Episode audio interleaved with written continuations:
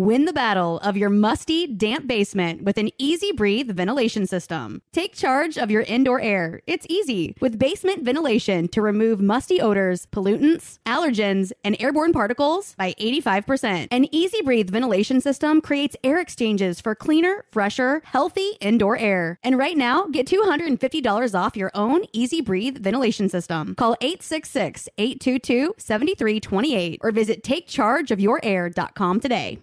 We're all looking for ways to save, especially on medical bills. But where do you start? Unless you're a medical bill expert, finding savings can seem impossible.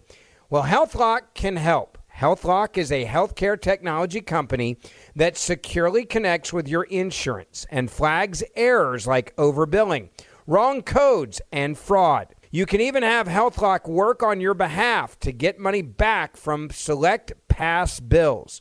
So start saving with knowing where to look. Visit healthlock.com today before you see another healthcare provider. That's healthlock.com. This is your moment, your time to shine, your comeback. You're ready for the next step in your career and you want an education employers respect. So you're not just going back to school, you're coming back with Purdue Global.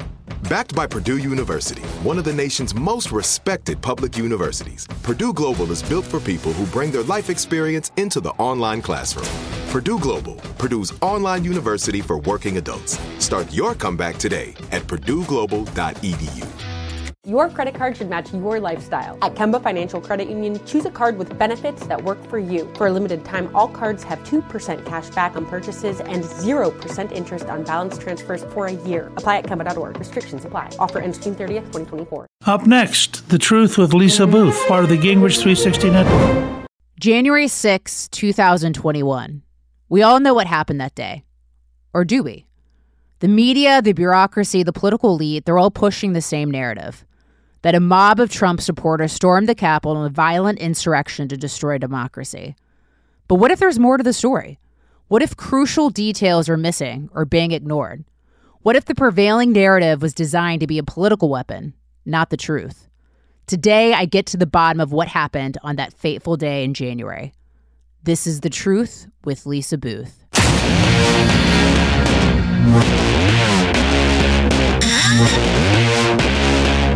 Welcome back to The Truth with Lisa Booth. I've got a really important show for you guys this week. So, as you know, this podcast is about rejecting groupthink. It's about getting to the truth, even if it makes people feel uncomfortable. And nothing has become more dominated by groupthink than the events of January 6, 2021. Across the political spectrum, and certainly in the media, the prevailing consensus is that a mob of Trump supporters stormed the Capitol in a violent insurrection to change the results of the 2020 election and destroy American democracy. That's what we're supposed to think. That's the narrative. But are we missing something? Is there more to the story? What actually happened that day on January 6? To answer all of these questions, I'm bringing in someone who knows more about January 6 than probably anyone. Julie Kelly, who is a political commentator and a senior contributor to American Greatness. She's also closely covered the prosecution of those who breached the Capitol, revealing some disturbing details that I think should trouble all Americans. Julie is also the author of Disloyal Opposition How the Never Trump Right Tried and Failed to Take Down the President, which came out last year. And with that, I'm pleased to welcome Julie Kelly to the show. Julie, thanks so much for joining The Truth with Lisa Booth. Lisa, thank you so much for having me on and for covering this really important issue. I, I really appreciate it. It really is, but it's so weird that there there doesn't seem to be much of a concern on behalf of many in the media to actually get to the bottom of what happened on January 6th. And we've seen a lot of selective coverage. We've seen a lot of reports end up being incorrect as well. Um, but why why do you think there's a lack of interest in actually getting to the full details of what happened on January 6th? Well, primarily, Lisa, because what we were told right out of the box, what happened January 6th was an armed, deadly insurrection caused by Trump supporters. It now, it not only was used as the justification to get Trump off of social media, which of course big tech wanted for years. Also, to silence any criticism about the 2020 election. But more alarmingly, the events of January 6th, the way it's been portrayed, is being used as a pretext to pursue all sorts of Democratic Party objectives, uh, not the least of which is weaponizing our Justice Department, our Department of Homeland Security, even our Defense Department and uh, National Intelligence community against people on the right. And they've wasted no time exploiting what happened January 6th to weaponize the federal government, even more so than it was under Donald Trump. Not just going after Trump and his people, but now going after millions of Americans for the wrong think uh, about what happened in 2020. And was it an armed insurrection, as the media and the left have told us?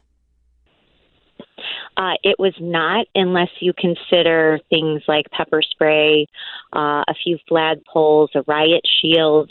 Uh, some people had little collapsible batons.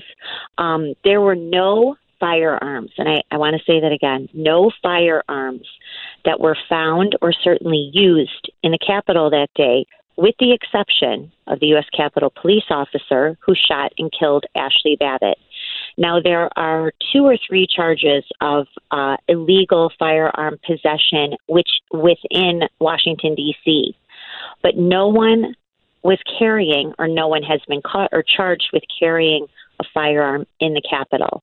Um, and so that was just the beginning of the falsehood about what happened that day. And that really was launched by Nancy Pelosi in her press conference the day after, where she called it an armed insurrection without any evidence. But after looking at all the charging documents, all the indictments, um, they still have not found anybody. They cannot prove that anybody had firearms in the building that day. You seem to be one of the only people that is actually thoroughly trying to uncover what happened on January 6th. Why why has this story been of such interest to you? That's such a good question, Lisa. I think watching the events unfold that day and watching watching the reaction, the coordinated action, uh, a reaction from the left and the right and most of the media just raised all sorts of red flags to me. Anytime they're all on the same page, I figure I should be on the other page. And that is just really mostly a result of, you know, watching what this Justice Department and the media and intelligence community attempted to do to Donald Trump. I, you know, I followed Russiagate, FISAgate very closely.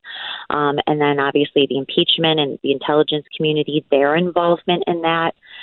So anytime you have people like Mitt Romney and uh, Nancy Pelosi and the media uh, all singing from the same hymnal, uh, you have to suspect that something is up.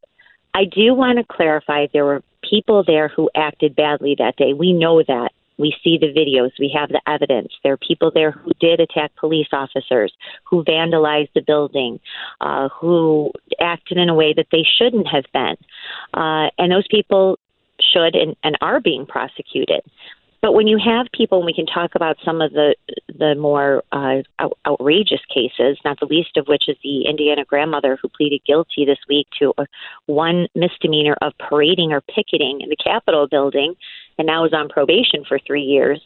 Um, you know, this nationwide FBI manhunt where Merrick Garland now is bragging they've arrested 500 people, mostly for trespassing and, and disorderly conduct um, I mean, something is up there. And so that's sort of my long winded answer about why this interested me. I thought from the get go that most of it was a ruse, and, and I think that that is turning out to be the reality.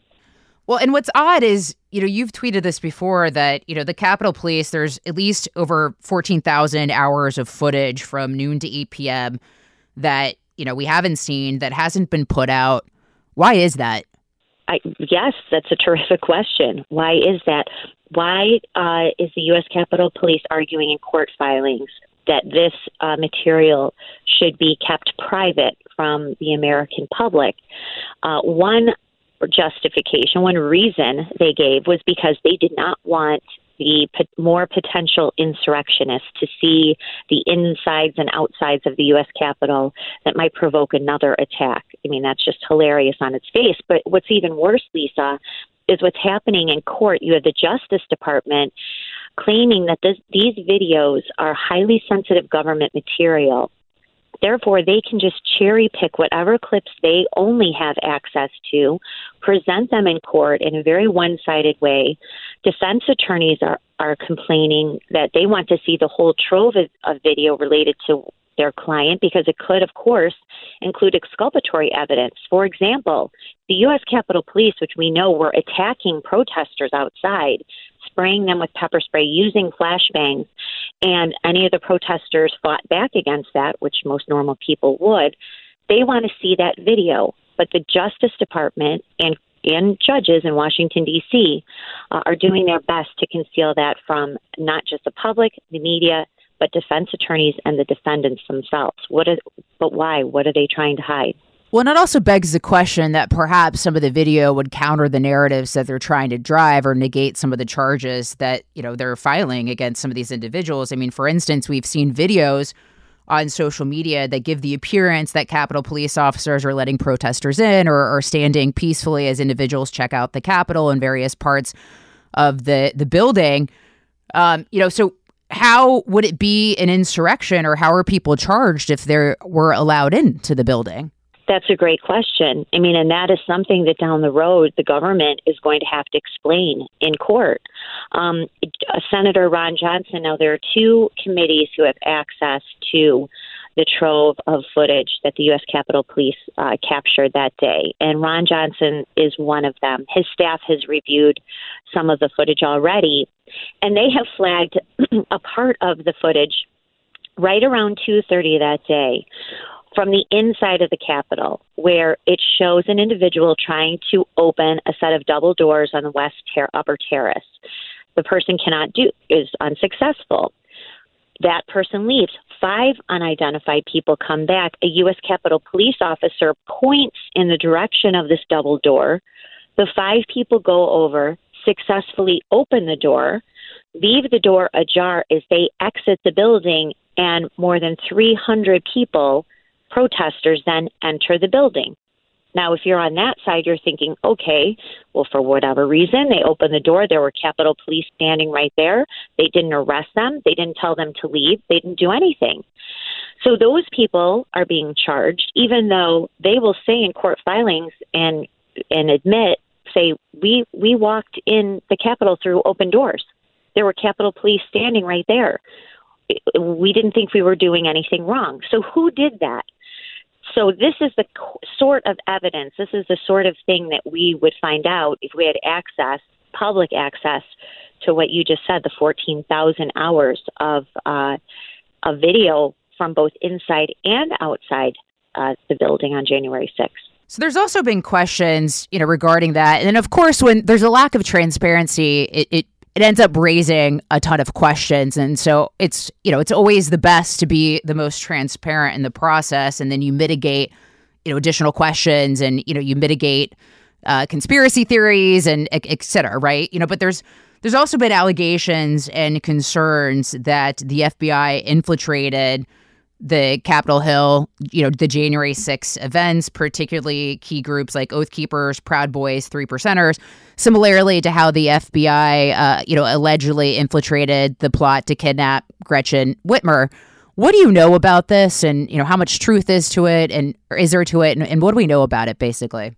Well, I think that the revolver piece written by Darren Beattie raises some really legitimate questions, especially on the Oath Keepers case. And I, I've covered the Oath Keepers case pretty extensively from the beginning.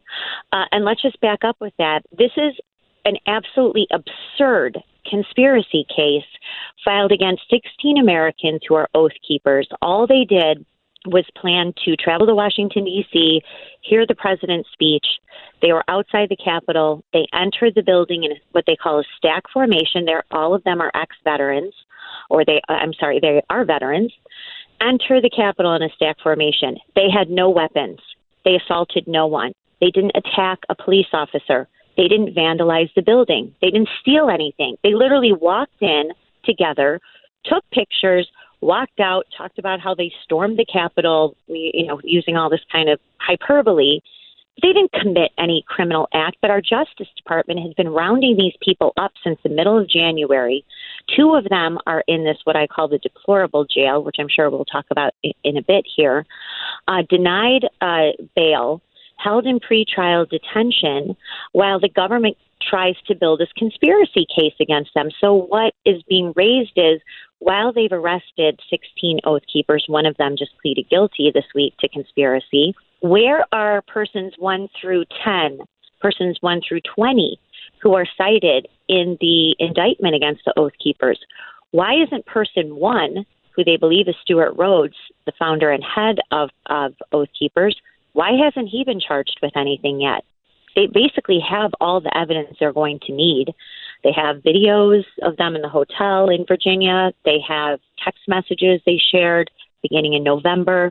What are they waiting for?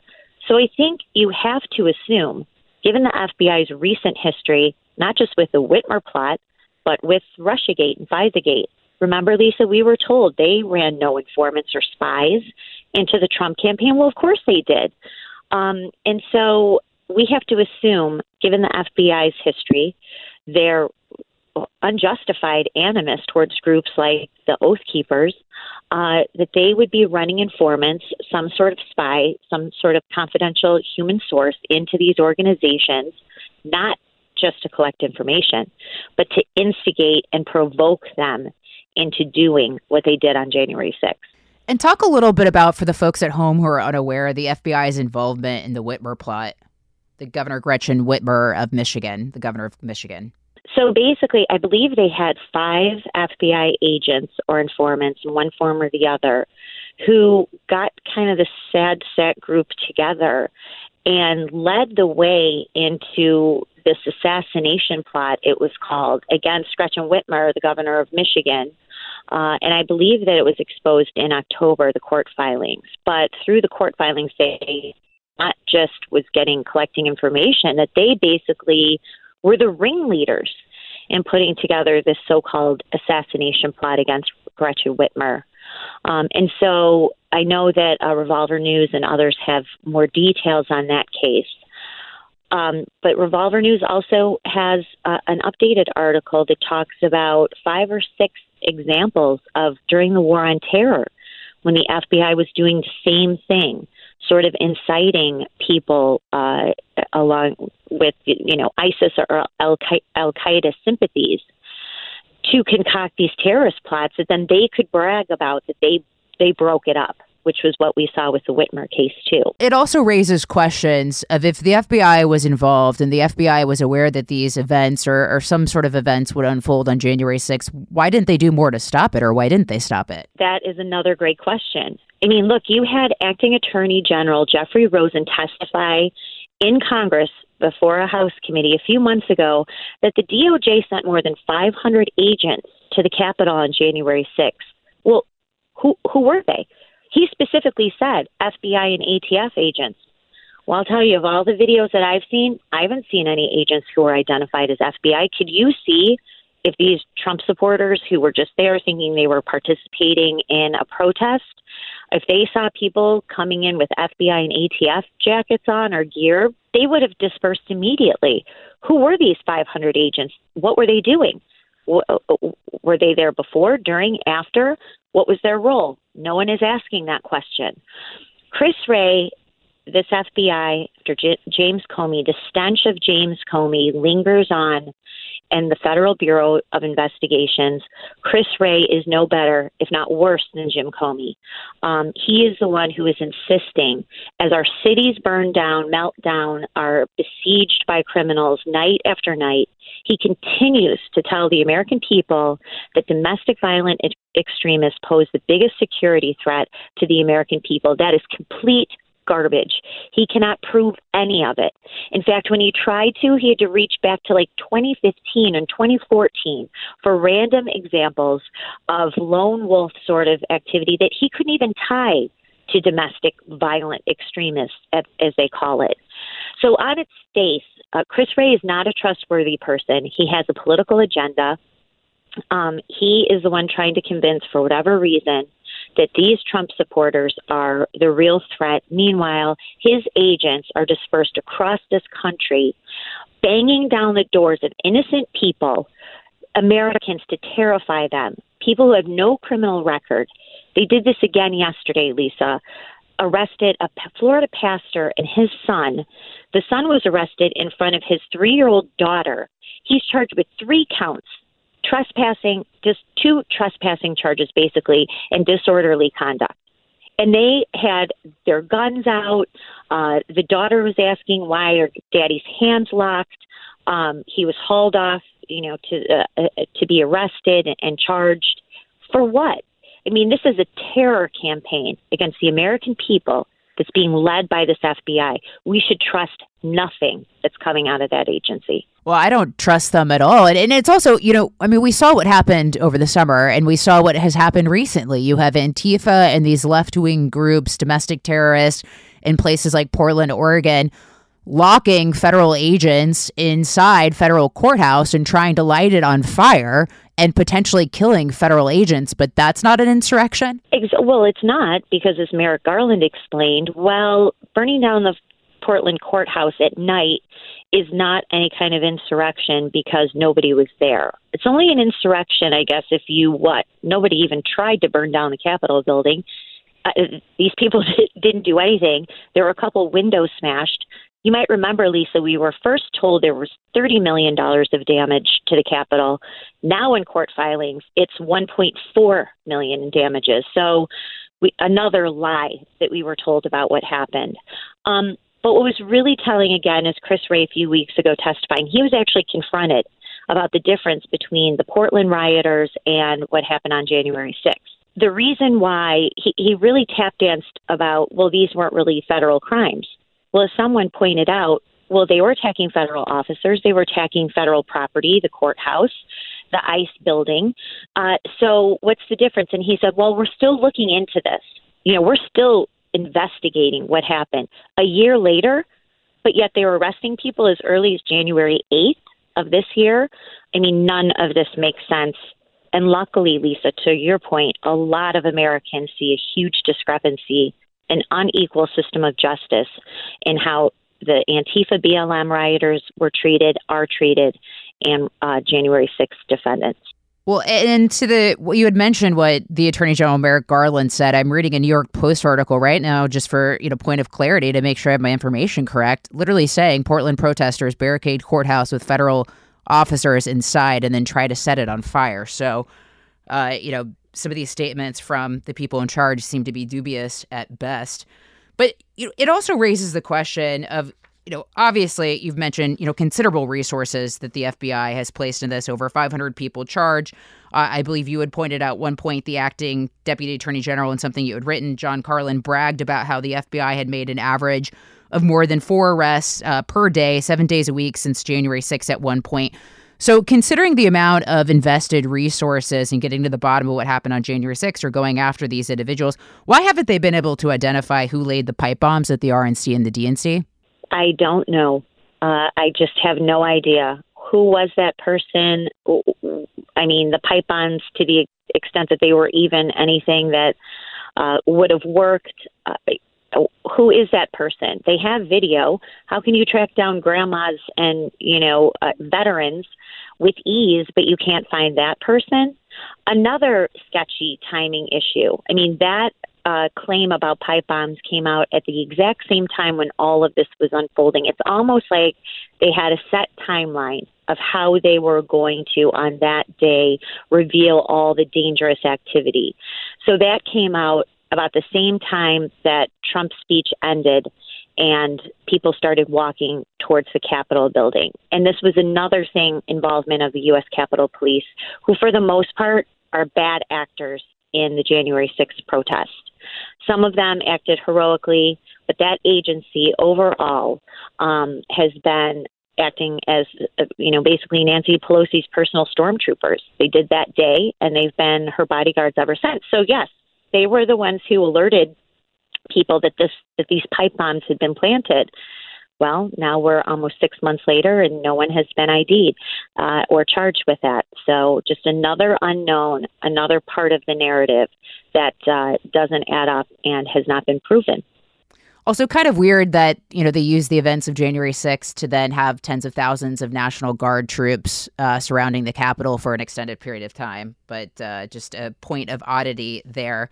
Um, you know, you had raised sort of the concern about uh, people being targeted for you know quote unquote wrong think. You had talked about how a high school senior at one point in one of your writings. Uh, or it might have been on Twitter, my apologies, but uh, about how a high school senior was held without bail after prosecutors argued that his parents could not be trusted custodians because he was homeschooled and quote unquote ingested uh, their political beliefs uh, into him. T- talk about you know some of the the evidence of individuals being targeted for wrong think or their political viewpoints or just their viewpoints in general. Well, I think that case, and I wrote about that in, uh, I believe it was early, maybe mid February.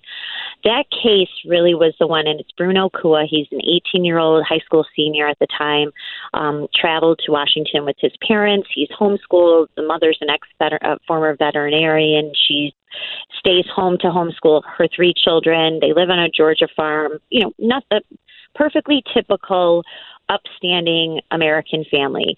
Uh, Bruno's 18 years old. He had very strong political beliefs, uh, big supporter of Donald Trump. You know, said some stupid things on social media, as anyone who has an 18 year old uh, will attest to. They say stupid things all the time, but especially on social media. So they tracked down this kid. They arrested him in Georgia, uh, transported him to a jail in Oklahoma City. The government argued um, vigorously against his release um, based on his uh, conduct inside the Capitol that day. Uh, he's accused of assaulting a police officer. Again, this is based on just videos and photographs that the government has. Um, but what was really alarming, Lisa, is hearing federal prosecutors, government lawyers, talk about how he cannot be released to his parents, that they're not suitable custodians because uh, they homeschooled him, and that's where Bruno picked up, ingested, those were exact words, ingested his parents' political beliefs. At one point, in an interrogation, I call it, which was his detention hearing, Bruno's father is pushed by a federal prosecutor and criticized for taking Bruno to a Stop the Steal rally in Georgia in December, I believe, might have been November, December. And the prosecutor says, you know, you realize basically that this Stop the Steal narrative is not true, that no one stole the 2020 election. And of course, the father dutifully says, well, yes, of course, I recognize that now. You would say anything to save, to spare your, your child. But this is the sort of thing that is happening over and over, not just in court hearings, and court filings.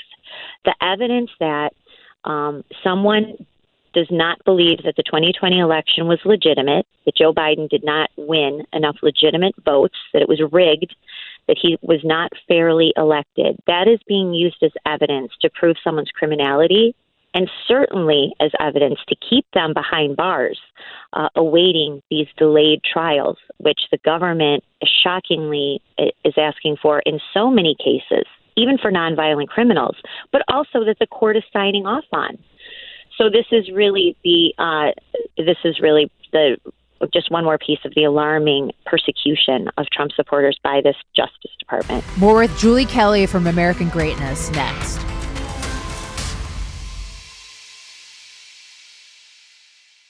Win the battle of your musty, damp basement with an EZ Breathe ventilation system. Take charge of your indoor air. It's easy with basement ventilation to remove musty odors, pollutants, allergens, and airborne particles by 85%. An EZ Breathe ventilation system creates air exchanges for cleaner, fresher, healthy indoor air. And right now, get $250 off your own EZ Breathe ventilation system. Call 866 822 7328 or visit takechargeofyourair.com today.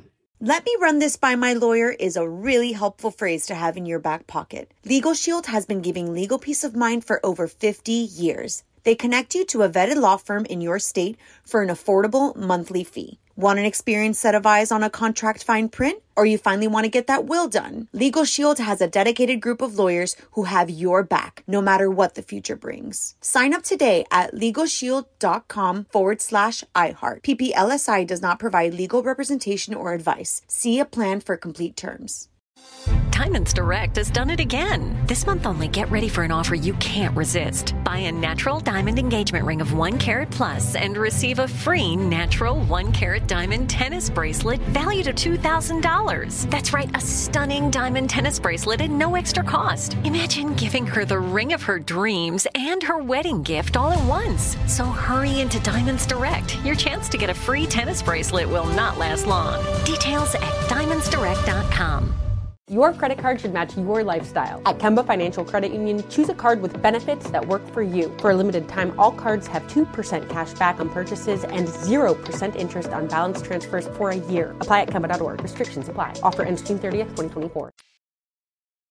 Nancy Pelosi tweeted out that the 2016 election was hijacked. Of course, the media and the left pushed the lie that Russia stole the 2016 election. So, why would it then be dangerous to question the 2020 election? That's, uh, I mean, for those of us who were paying attention, we saw this for four solid years, Lisa. I mean, Nancy Pelosi and every Democrat uh, said that the 2016 election was not valid because it was influenced by Vladimir Putin. Of course, another lie that we were told. Um, every media outlet repeated that. I mean, we had a whole special counsel investigation into an imaginary crime that the 2016 election was hijacked by the Kremlin. None of it was true. And that was okay. It, it was not only okay, it was required. The people on the left, the so called resistance, had to believe that Donald Trump was a Putin stooge and he only won because of, you know, whatever, some Facebook posts that, that the Kremlin put up, uh, just silliness. Um, and so not only did they try to overturn the election with the special counsel investigation, but with the entire Crossfire Hurricane, the origination of the Crossfire Hurricane investigation, which was launched, you know, now almost exactly five years ago, um, and then the impeachment trial.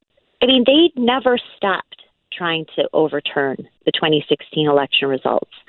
But all of that came to a screeching halt, of course, on January 6th.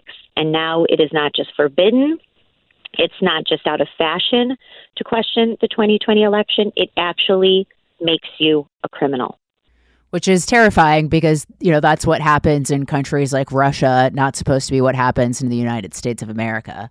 That's right. And, um, you know, the case this week, uh, I uh, wrote about it this week. Uh, Anna Morgan Lloyd, who is this 49 uh, year old grandmother from southern Indiana, you know, cute little thing, never been in trouble in her life, went to the Washington, D.C. with a friend, went inside the Capitol building for five, seven minutes, came out, didn't touch anyone, didn't do anything wrong. Her entire life has been upended. A lot of these people need court appointed attorneys or public defenders from Washington, D.C. Now, Lisa, imagine the political views of a D.C. criminal defense attorney, right? These are not Trump people. In fact, I've heard from defendants who have said their public defenders have come right out and said to them, I hate Donald Trump. I hate everything about him. So these people are not getting good representation either. Her lawyer, Anna Morgan Lloyd's lawyer, gave her a reading list um, and and said that and has said publicly she thinks America is a great country, except it was built on slaves and the genocide of Native Americans. This is a woman now who is defending a Trump, uh, allegedly defending a Trump supporter. Gave her this whole list, wanted her to essentially acknowledge and apologize for her white privilege, um, and that is essentially what she had to do in court. Now, instead of the judge saying this is totally out of bounds, you have no right to give your client, uh, as and you're being paid by tax dollars, your client anything to read. This has she's not charged with any racist any racist crimes. She wasn't. This wasn't racially motivated. This wasn't motivated by her hatred of Native Americans or Black people or anyone else. Um, but instead, she had to beg for mercy, before the court say that she's, you know, changed her views on the death penalty and her son-in-law you know, is now was a Holocaust denier, and she didn't understand that. So she pleaded guilty to, as I said, parading and picketing in Congress, but not before the government had its way with her. And, you know, that's just one example of what the government and these so called defense attorneys are doing to to Trump supporters. So it is the reprogramming, deprogramming, brainwashing, whatever you want to call it, of people on the right. Well, and you know, of course, it. I assume, as you, you sort of uh, alluded to and said, that it's probably been difficult for some of these folks to find good representation. And we saw the president of the United States was having difficulty getting good legal representation uh, in his own impeachment trial. So I imagine uh, that these individuals have probably had a hard time finding good legal representation. It's they can't. I mean, they just cannot afford it at all, which is, I think, another reason why the FBI is targeting these people. Um, and, you know, it's important to realize that every case is being run out of Washington, D.C. So these people are the ones who are then being uh, detained awaiting trial are transported to Washington, D.C., away from their homes, away from their families to be held in this jail in Washington, D.C. They have to have D.C. lawyers who are familiar with the D.C. legal system. And those lawyers are very expensive. So only if you, I mean, I heard from one defendant's family this week who has already spent hundreds of thousands of dollars defending their son um, against these charges, but he's still in jail. And so the, I mean, at the minimum, it's fifty thousand dollars these lawyers want in retainers. These people don't have that at all. So it's a rigged system, totally stacked against these people by the same judges. You'll rem- you know these names, Lisa. Emmett Sullivan, Amy Berman Jackson, Beryl Howell, Rudy Contreras. All the judges who were overseeing did everything that they could to try to take down Donald Trump uh, in the D.C. legal system for four years. These are the same judges facing these really helpless, nonviolent, uh, not criminal January 6th defendants. I mean, they have they have no shot. They don't even know what they're up against, Lisa. And so this is why uh, the Justice Department is taking advantage of it. And talk about the jail conditions. Talk about the treatment of some of the defendants, the way that they've been treated by our legal system. It's horrific. I mean, as I said, they have opened up the DC Department of Corrections, opened up what the detainees call a pod. So, this was a section of the correctional treatment facility opened up just to house January 6th defendants. So, they've been transported all over the country. One man, it took them, the U.S. Marshals, 70 days to transport him from Colorado to this jail in Washington, D.C., where they have been held for months awaiting delayed trials, um, held in what I call what they call solitary confinement conditions, where they were remain in a cell, seven by ten cell, with only a bed um, and a toilet, to for 23 hours a day. They were let out one hour a day to, uh, to you know attend to their personal hygiene. Although it's only a shower, they have no shaving. They have the barber shop is closed. They can't even cut their nails, um, and so they could shower, try to talk to their family, and try to talk to their lawyers. That's it. So I just heard this weekend that they've opened that up to 2.5 hours a day outside of their cell. Um, they are served breakfast at 3 a.m. Um, there's reports of guards beating some of these defendants. Um, they were told to stop singing uh, God Bless America, which they all were doing at night together to try to keep morale up. Um, they were told to stop doing that. Uh, there's no library open. They can't exercise. There's no worship. So it is really a Shawshank type of situation for lack of a better description, for these people who have not been convicted of a crime. Last time I checked, people who are charged with crimes are still innocent until proven guilty. Everything we believe about our justice and legal system has been flipped on its head when it relates to January 6th. They are presumed guilty until proven innocent. Due process has been completely thrown out the window. They have been subjected to harsh punishment, awaiting trial. These people don't even have trial dates, Lisa. They have no idea how long they're going to be languishing in pretrial detention in this DC jail. And the judges continue to just sign off on it and just continue their cases and wait for the government to put their cases together. What they're trying to do, obviously, is torture these people, make them an example. But the long term political objective is to drag this out into 2022. This will be Robert Mueller 2.0, where they use these investigations uh, as a political weapon against the so called sedition caucus, the House members and senators who wanted to object to the certification on that day, wanted the 10 day audit.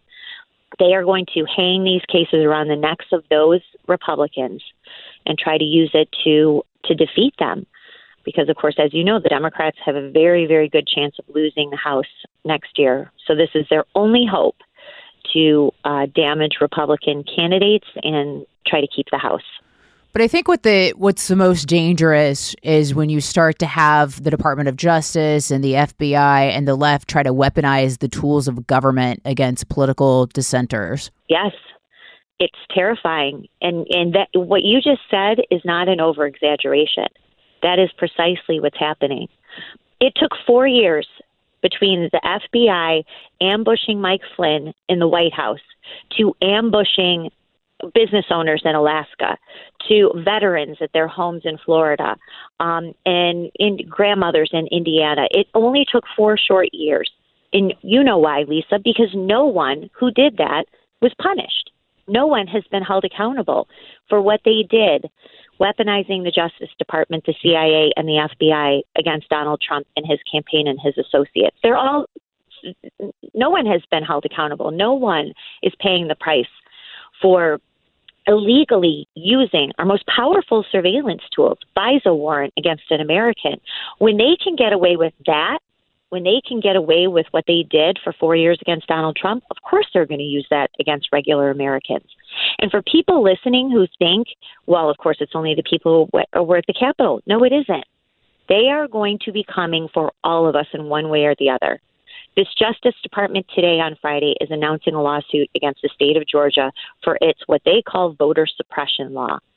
They are going to run roughshod over everyone on the right until we submit to accepting rigged, uh, illeg- illegitimate elections, presidential elections, and silence any criticism of this government or anyone on the left. That is what's happening. It's terrifying. This investigation is just one part of it. Um, but for anyone who thinks that they are going to be immune to these awesome government powers that they have made no secret they want to use against us, uh, you won't be. They they're they will come for for everyone uh, in one way or the other.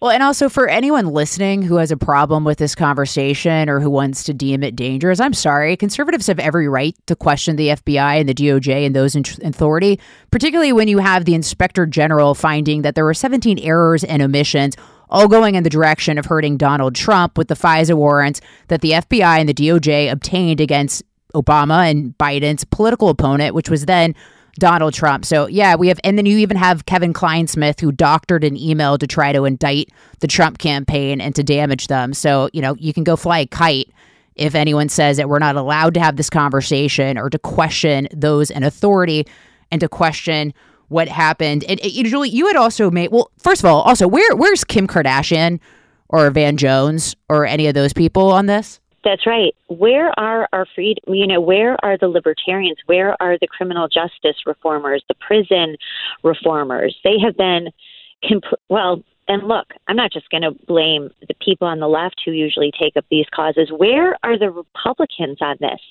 I mean, we have heard from a house full of a handful of House Republicans and a couple of senators. Ron Johnson, once again, on the forefront of taking this on. Uh, where where where is everyone? They should be outside of this jail screaming every day. You don't have to defend bad behavior in or, in the service of defending the rule of law and what is clearly an uh, in, in condemning what is clearly an unequal system of justice. We can't tolerate that in this country. Lisa, imagine for a moment if it were one year ago, Donald Trump and Bill Barr were on a nationwide manhunt hunting down the Lafayette Square protesters, people who actually attacked cops, who burned property, including a church, you know, steps from the White House, in, menacing Donald Trump and the White House. Imagine if for months they were on a nationwide manhunt, dragging these people back to D.C., holding them in jail, pretrial detention. Um, can you imagine the outrage, not just on the left, but on the right? I mean, we would have every single Republican senator condemning that, saying this is not what our Justice Department should be used for.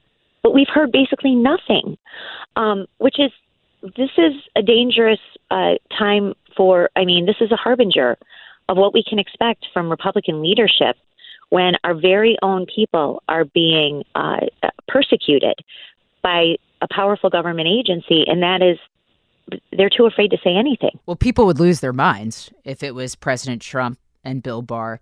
I, I want to ask you too. You wrote in an op-ed. I, I thought it was a, a, really good point. That well, you made a lot of really good points, but uh, this I found interesting. You were talking about big tech and when will big tech face a reckoning for January 6th? And you asked this question in the op-ed. You so you say so if the sitting president of the United States, along with regular Americans, could be punished for using these platforms to allegedly stoke violence, what is the liability of the companies themselves? Talk a little bit about that and what you wrote in that op ed.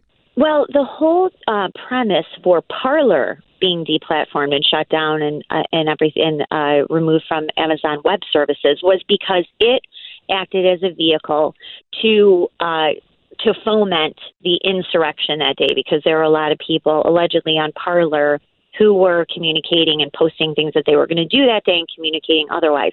Well, Facebook and Twitter had most of the evidence, has most of the DMs, most of the postings about what happened that day. So why is Parler? Why was it basically destroyed uh, from what alleged for what happened January 6th, but not Facebook and Twitter? Um, so if the people using those platforms were committing some crime, and let me just say, in one case this week, uh, people have been charged with destroying government evidence for deleting their own Facebook account. So if that is a crime, deleting your Facebook account is a crime, using Facebook to communicate, well, when is Facebook going to be charged? When will Twitter be charged? Why was Parler the only one who paid a price, not Facebook and Twitter?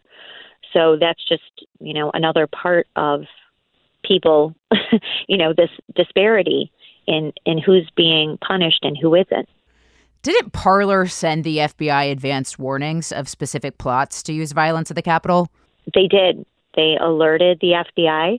Uh, they have letters and communications that they sent to the FBI that they were seeing sort of alarming chat, uh, chatter, and posts on uh, that platform about what was going to happen on January 6th. The FBI did nothing. Um, and so, but of course, because that is considered a platform of the right, they are basically no one uses Parler anymore, unfortunately, because of what happened after that. Uh, but Facebook, you know, they came out and the Democrats said their usual thing to Facebook, you know, why were you involved in this, et cetera, et cetera. But, you know, they they have not been charged with anything. Did Twitter or Facebook send advance warnings? To the FBI? Not that I am aware of. I don't think so. Not that I'm aware of. But Parler was the one that was called out and bared the brunt, yet they warned the FBI and Twitter and FBI to our knowledge, or Twitter and Facebook to our knowledge did not. Exactly. But look, Facebook and Twitter did what they needed to do to protect themselves, which was immediately deplatform uh, Donald Trump take away his accounts permanently. Um, also purge, you know, tens of thousands of user accounts who were peddling conspiracy theories. Anybody who posted anything about Q was deplatformed. Obviously, people like Sidney Powell, Mike Flynn lost their accounts too on on Twitter. So um, that purge of the right satisfied, uh, I guess, the Justice Department enough that they didn't feel like they had to go after them criminally for any reason. Well, and what I think is truly scary is, you know, the collective message from big tech, from Congress, from the left, from the people in charge, from corporations is that we get to control what conversations you're allowed to have in America, what you're allowed to think. Uh, and then if you engage in wrong think, we will go after you. That's exactly right. And not only the Justice Department, uh, which is asking for a hundred million more dollars to go after domestic violent extremists, But you also have the Director of National Intelligence working outside of her authority. This is Avril Haines, whose name is probably familiar to a lot of your listeners. Um, she is an Obama loyalist and worked uh, with John Brennan. So she now was uh, appointed Director of National Intelligence. Her very first threat assessment that she issued in March was about domestic violent extremists. Above that category, Lisa, they're not even trying to hide it. She includes a sketch of the Capitol building. So the idea is what the message that she was sending people who were at the Capitol that day, near the Capitol in Washington, D.C., who voted for Donald Trump, right? This is the continuum. They are to be considered domestic violent extremists. The problem, as Devin Nunes and, and, others confronted her in a House Intelligence Committee meeting a few months ago, she's not supposed to be looking at Americans. Her purview is only foreign terrorists. So they said to her, Well, why did you, what tools did you use? You're not supposed to use any of your authority to go after Americans. And she said, Well, you know, we're really not. We're just basing it off what the FBI is telling us. And, well, you put together this whole threat assessment that you said was, you know, based on classified information that they never provided, because, of course, it doesn't exist. So this was just a piece of propaganda coming out of another very powerful um, government agency, government community, to send the message that they're going to be working collaboratively, with the Biden regime uh, to go after people on the right. And so this is what we're seeing repeatedly, repeatedly. And now to see the military going along with it, I mean, that that really should raise red flags for everyone. And what exactly happened to Ashli Babbitt? I mean, what do we what do we know? You know, break down what we know and what we don't know. Um, all we really know is that she was shot, as some people describe it, executed on that day. We don't know her killer. He is a U.S. Capitol Police officer. He's never been identified. Uh, the investigation, to the extent that there was one by DC Metro Police and the Justice Department, was closed, uh, basically saying that his actions were justified because she was a threat. She was unarmed. Um, but there's a lot to this, Lisa. Why was she in that area? There were Capitol Police clearly behind her, several of them. Were they directing her to that area? Were they were they pushing that group of people towards uh, that that doorway? Um, were they sort of surrounded by police? I mean, you have to think, you know, Lisa, you've been in the Capitol building. It's, I mean, the whole Capitol complex, it's huge. It's very confusing, even for people who go there all the time. Imagine going there for the first time. She had no idea where she was going.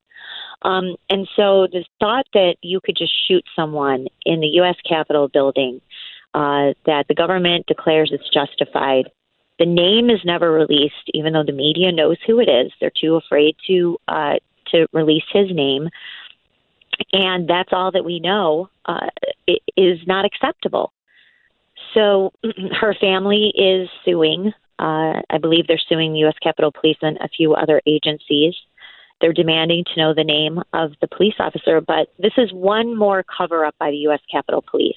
The video, the name of the shooter, how they seeded, we haven't even gotten into how they seeded the lie about what happened to Brian Sicknick. This is the agency who said on January 7th he was killed in the line of duty. He wasn't. Um, and so they still, to this day, perpetuate that lie, even though we know he died of natural causes, tragically at the age of 42. Um, so the Ashli Babbitt shooter, who started the lie about Brian Sicknick, who perpetuated that lie, um, th- these are still more unanswered questions that the media, surprisingly, just does not seem interested in finding out. Stay with us to hear more about the events of January 6th.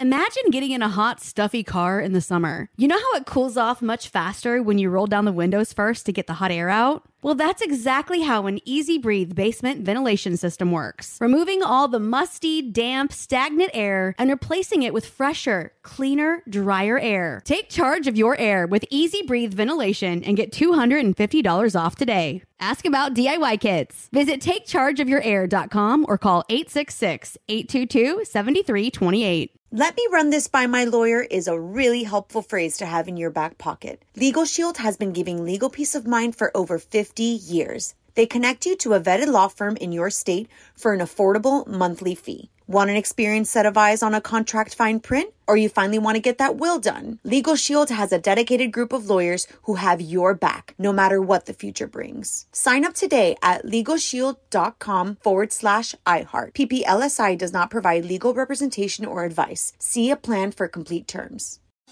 Thinking of popping the question? Diamonds Direct has an offer you can't miss. This month only, buy a natural diamond engagement ring of one carat plus and receive a free natural one carat diamond tennis bracelet valued at $2,000. Imagine giving her the ring of her dreams and her wedding gift all at once. No one provides education, selection, and value like Diamonds Direct. Your chance to get a free tennis bracelet from your friends at Diamonds Direct won't last long. Details at diamondsdirect.com.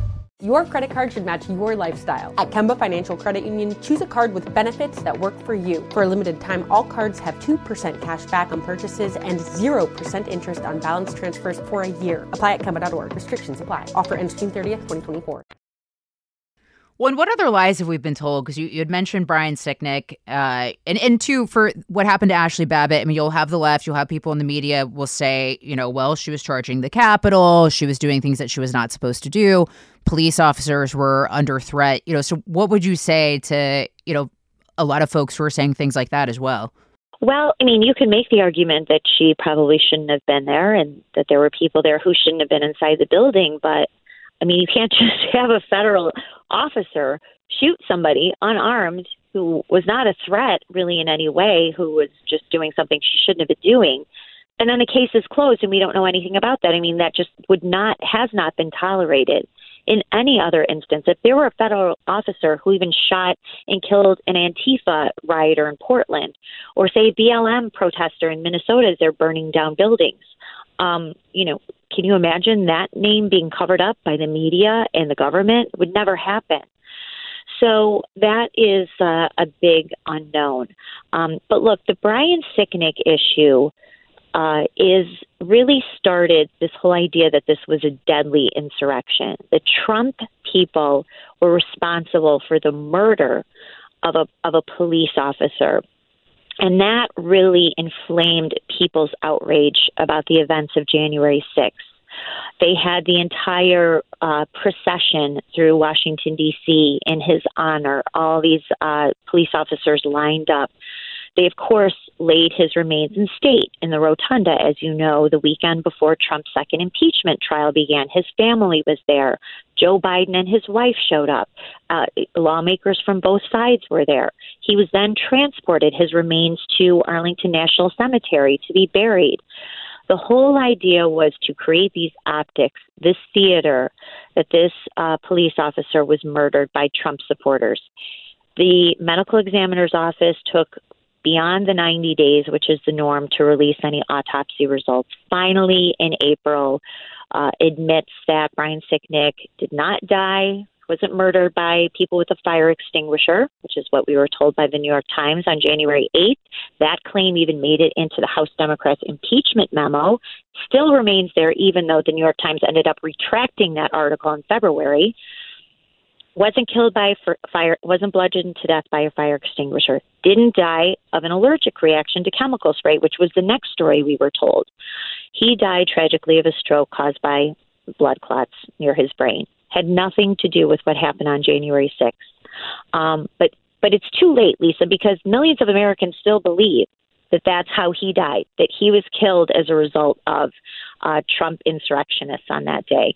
So the truth doesn't matter. The left sets their narrative right away, uh, and whatever is revealed afterwards, it, it won't change the minds of anybody who wants to believe what they want to believe. Well, and there's also other lies told. I mean, there's lies told about the uh, the amount of damage that was done to the Capitol in terms of the dollar signs. Also, we had Joe Biden, our president, uh, unfortunately, but who said that this was the worst attack on our democracy since the Civil War, which we obviously know is a blatant lie and a blatant distortion of history. Uh, what other lies have been told? I mean, that's a huge one. you know, the idea that this is the worst attack on what does even an attack on our democracy mean? I, it's just such silly talk that it means absolutely nothing. And so um, the attack, comparing it to 9 11, comparing it to the um, Oklahoma City bombing, to Pearl Harbor, to 9 11. I mean, what an insult to the people who died in those terrorist attacks and their family members to compare it to that. But they that's why they had to elevate the fatalities. So not only Brian Sicknick, Ashli Babbitt, but that five people died.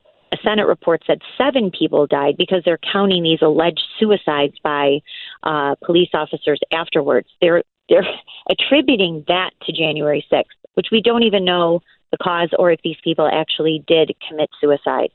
So you even have the U.S. Senate lying about that too. So not only the the egregious comparisons that that don't work at all, the armed insurrection, that it was deadly, um, that it was incited by President Trump. We know that there were people there who started this before Trump even started speaking that day.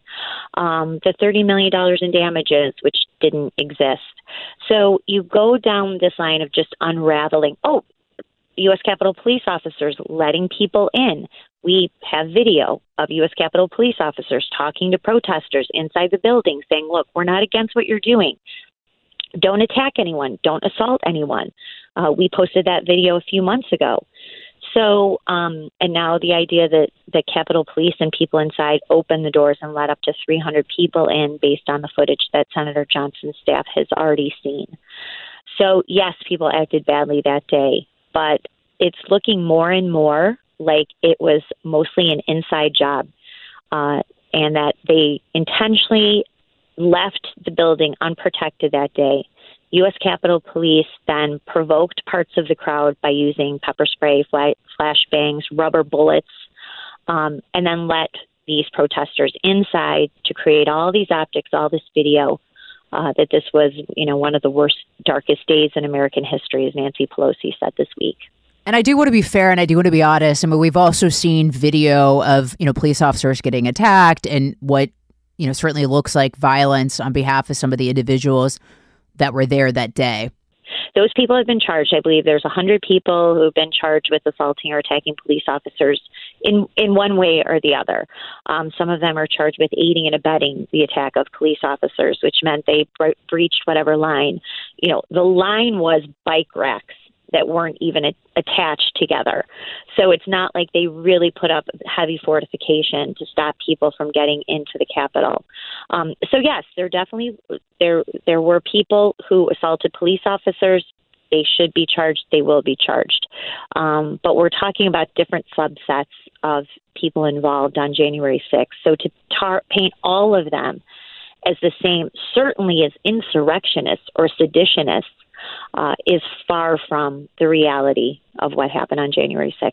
And I think that is the distinction that matters and is the heart of it, is because you can say that the individuals that were there deserve to have justice and deserves to have an equal application of justice and the law applied to them, as we've seen. You know, you look at places like New York with Black Lives Matter of you know letting hundreds of looters off of charges, that there should be an equal application of justice and a differentiating between some of the individuals who were on camera acting, you know, terribly versus people that maybe have been let in by Capitol Police, which is also what you know appears to be on camera at all as well. So it, it at the essence of it, at the heart of it, is just ensuring that people have a just treatment by our law enforcement and the legal system. That's right. I mean, you cannot have this unequal system of justice. You can't have one person who's accused of using bear spray in the Capitol who um, is charged with possessing, possessing or using a deadly or dangerous weapon who sits in a jail for months on end awaiting trial. Um, and then other people in Portland or other areas who also use chemical spray against federal officers who are let out on bail. Uh, who aren't charged with using it uh, or possessing a dangerous or deadly weapon. Um, you can't have that. You have to, and th- these are federal cases. You can't have this ratcheting up of the January 6th investigation while at the same time the same Justice Department is dropping actively dropping federal cases against Portland rioters for far worse crimes. Not only that, expunging their records, uh, only to you know, sort of encourage them to commit this sort of crime again, which we know that they will.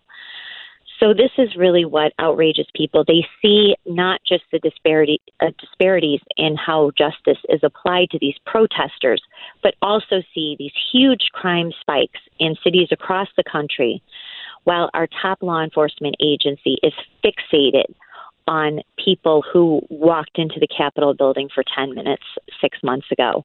This is not what most Americans want our top law enforcement agency to focus on right now. They want them to use their agencies and their powers to keep our communities, our neighborhoods, our cities safe.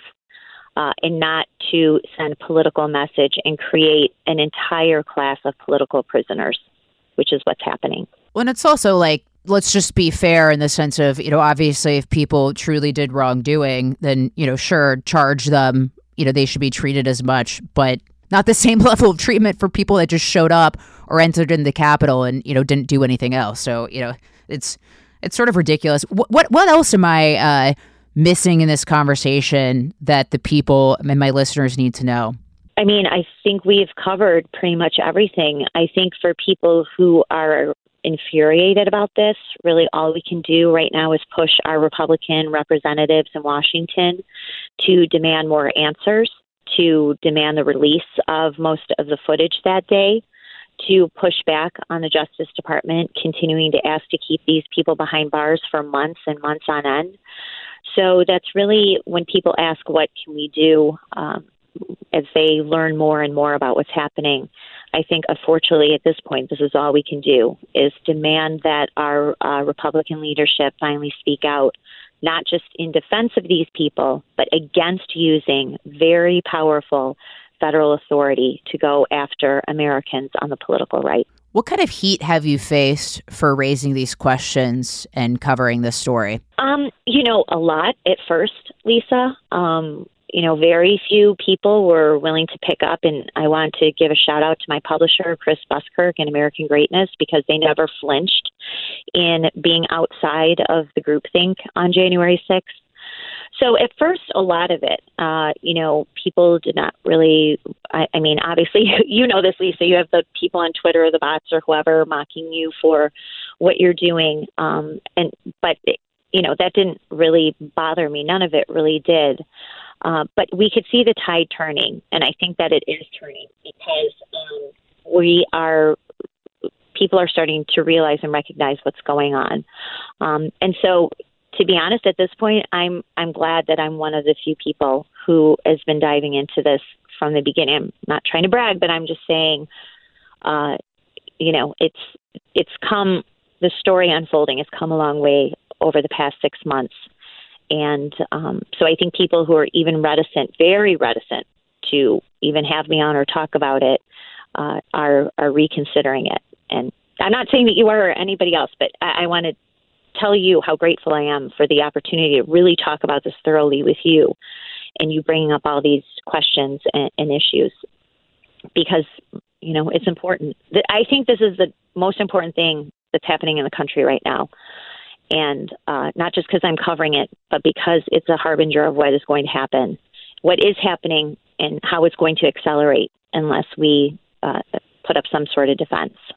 Well, there's also repercussions about what's a, what kind of society we have. You know, what kind of America we have. Do, do we have a justice system that is you know equal and fair? Do we have a political party that you know, goes towards authoritarianism, using the tools of government to target political opponents. I mean, the story and the future of all this and what happens with all this says a lot about what kind of country we are and where we're heading as a society. It really does, Lisa. And, you know, people who a year from now are going to come to terms with how this all unfolded and how this came together under Joe Biden's presidency, it's going to be too late um, you know, you it's it will be too late for our leaders or you know influencers or regular Americans to go, whoa, this is not what we thought. We really thought the DOJ was going to go after the people who attacked police officers and who vandalized the building. We didn't realize that this was going to be used as a pretext to completely use, as Joe Biden has said and others, a whole of government approach to go after the political right Um, and that is precisely what's happening. If people don't realize that until, say, June of 2022, it's going to be too late because they are going to quash every election reform law passed in red states. Uh, they're going to continue to silence critics. They're going to criminalize anything that they deem is a threat to their power. And if we don't keep speaking out, reporting on it, pushing people, uh, it's all it's already almost too late. But we have to do what we can do to expose uh, this really nefarious, insidious, and highly dangerous, highly un-American uh, use of uh, our federal government. Well, and the trend lines are dangerous, particularly even just looking at the past year and the way that COVID was treated and the lockdowns and the government dictating to us how we live our lives, the ability to open businesses, to go to church, uh, who gets to exercise their First Amendment rights and who doesn't, and letting thousands of people protest and riot in the streets, but other people cannot go to church or there's limits on church attendance. So it, it, it, just it really troubles me that we're having this conversation about way the justice uh, system is treating individuals who support President Trump that also coincides with just the creeping authoritarianism that we've seen over the past year and the blatant abuse of power and executive orders and authority that we've seen from so many governors and mayors across America. That's right. I mean, I think in some way, Lisa, that was a test run to see how much the American people would tolerate how quickly they would submit to things that are so authoritarian, not passed by any legislature, just these orders by governors on both sides of the aisle. It wasn't just Democrats, it was a lot of Republicans too. And how much we would give up our liberties and freedoms to a handful of bureaucrats like Anthony Fauci uh, with ulterior motives, um, incompetent, corrupt, uh, incompetent at, at best, corrupt at worst um, and they saw how fast they could roll up, uh, you know, power and force people to shut down their businesses and give up their personal freedoms and liberties. And so that was a little bit of or uh, what happened during the election, and they got away with it again. But Trump was a fascist. Yeah, exactly. Right, right. He was he was the bad guy. if only, if only he was a fascist. We we, we we would be talking about a way different situation in our uh, federal agencies, but well, uh, unfortunately, that was not the case. Uh, and, and, of course, you have people like Maxine Waters voting to impeach Trump, saying that he incited a riot, who are completely guilty of using the exact same rhetoric that they deemed insightful. So, uh, what is up is down, and what is down is up in today's society, Julie, sadly. Yes, that is absolutely the truth. Right? Said, yeah, what is up is down and down is up. I, I don't know if I said it correctly before, but I'll say it right then. Uh, Julie, the whole entire point of my podcast and the reason why I wanted to do this and the reason why this podcast means so much to me is to be able to have conversations like this, to be able to have conversations that the mainstream media are censoring and trying to silence because the truth matters in society. And without it, we are not a society and we're certainly not a civil society. Uh, and so I appreciate the work that you're doing, and I appreciate you taking the time to come on the Truth with Lisa Booth. This was so great, such a thorough uh, conversation, and you you knew all your stuff, and so I really appreciate it. And uh, I know the people involved, the families, and Americans who have been caught up in this destructive investigation will be very grateful for your coverage. So thank you. We'll keep fighting for the truth, Julie, and I'll continue to follow your work. Uh, and where can people find it, just for the folks at home? Where can they find your work? Where can they find you on Twitter? Sure. So my uh, work is at American Greatness, amgreatness.com, and I'm on Twitter a lot at uh, Julie underscore Kelly too. And everyone, I urge you to go follow her and to look at her work. She's covered this extensively. You'll learn a lot. Uh, Julie, thank you so much for your hard work. Uh, keep at it. We appreciate you. I will, Lisa, and you too. Thank you so much.